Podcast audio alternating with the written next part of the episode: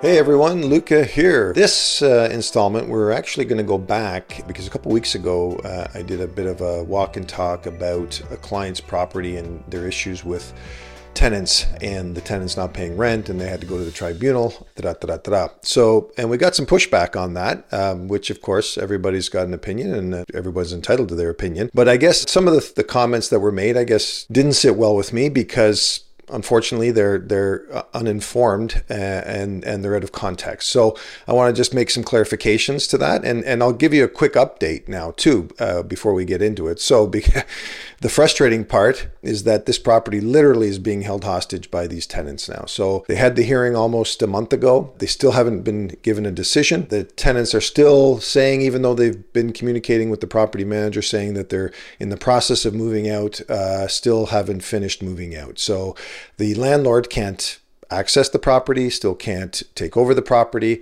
And then on top of it, he received a notification from Utilities Kingston, and this happens only in the former city of Kingston with Utilities Kingston, that these tenants had not paid their utility bills since last September. So now he's faced with an outstanding utility bill in excess of $2,500 plus late fees, because Utilities Kingston wouldn't waive those, for utilities that these people signed on to pay that they didn't. It's one thing to say that uh, you know tenants are getting taken advantage of and everything, and I understand that happens, and landlords take advantage of things. But it's another thing when someone signs commitments or contracts and then just doesn't operate in good faith, because obviously these people had no intention not only of not paying the rent, but of living there for free, given that they didn't pay the utilities either. But anyway, let's get into some of these comments. Maybe the landlord should get a real job instead of depending on others to provide their income. Well, William, um, the landlord has a definitely has a real job. Actually actually. He lives outside of the city in the GTA. He's a hardworking individual.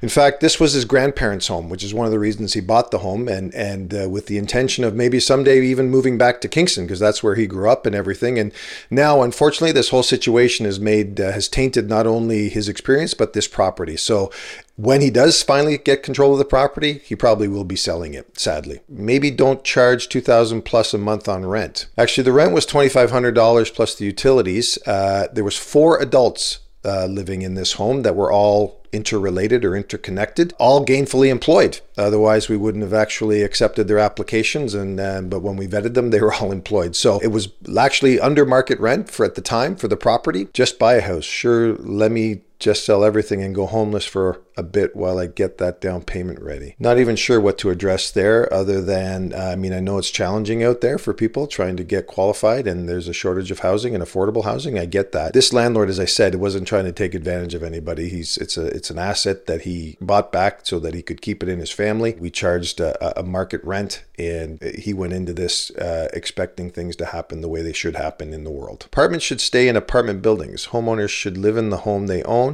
it's quite a simple concept. Wow. Well, you know, that addresses a lot of things. One f- primarily that comes to mind, I guess, is the fact that we live in a country where you'd like to succeed and move ahead. And some people, whether they have investments through RSPs or through the stocks or whatever, and some people like real estate as an investment. I've done this for 35 years and I firmly believe in real estate as an investment. The fact remains that this property isn't being kept empty uh, and depriving somebody of a place to live. It's actually being offered to rent. So it is giving somebody an opportunity to live. I don't fault anybody for wanting to buy real estate to uh, to keep it as an asset uh, and and offering it for rent. And there is a certain percentage of the population that just aren't able to buy or need to rent, um, whether it's for a short term or a long term, because maybe this is a stepping stone for them to try to uh, to get time to get uh, better employed or save down payment or sort things out given a family makeup or a family breakup. Who knows what the circumstances are? I think those that own property are do so not only for their own cause, but if it's offering it as rental accommodation, it's helping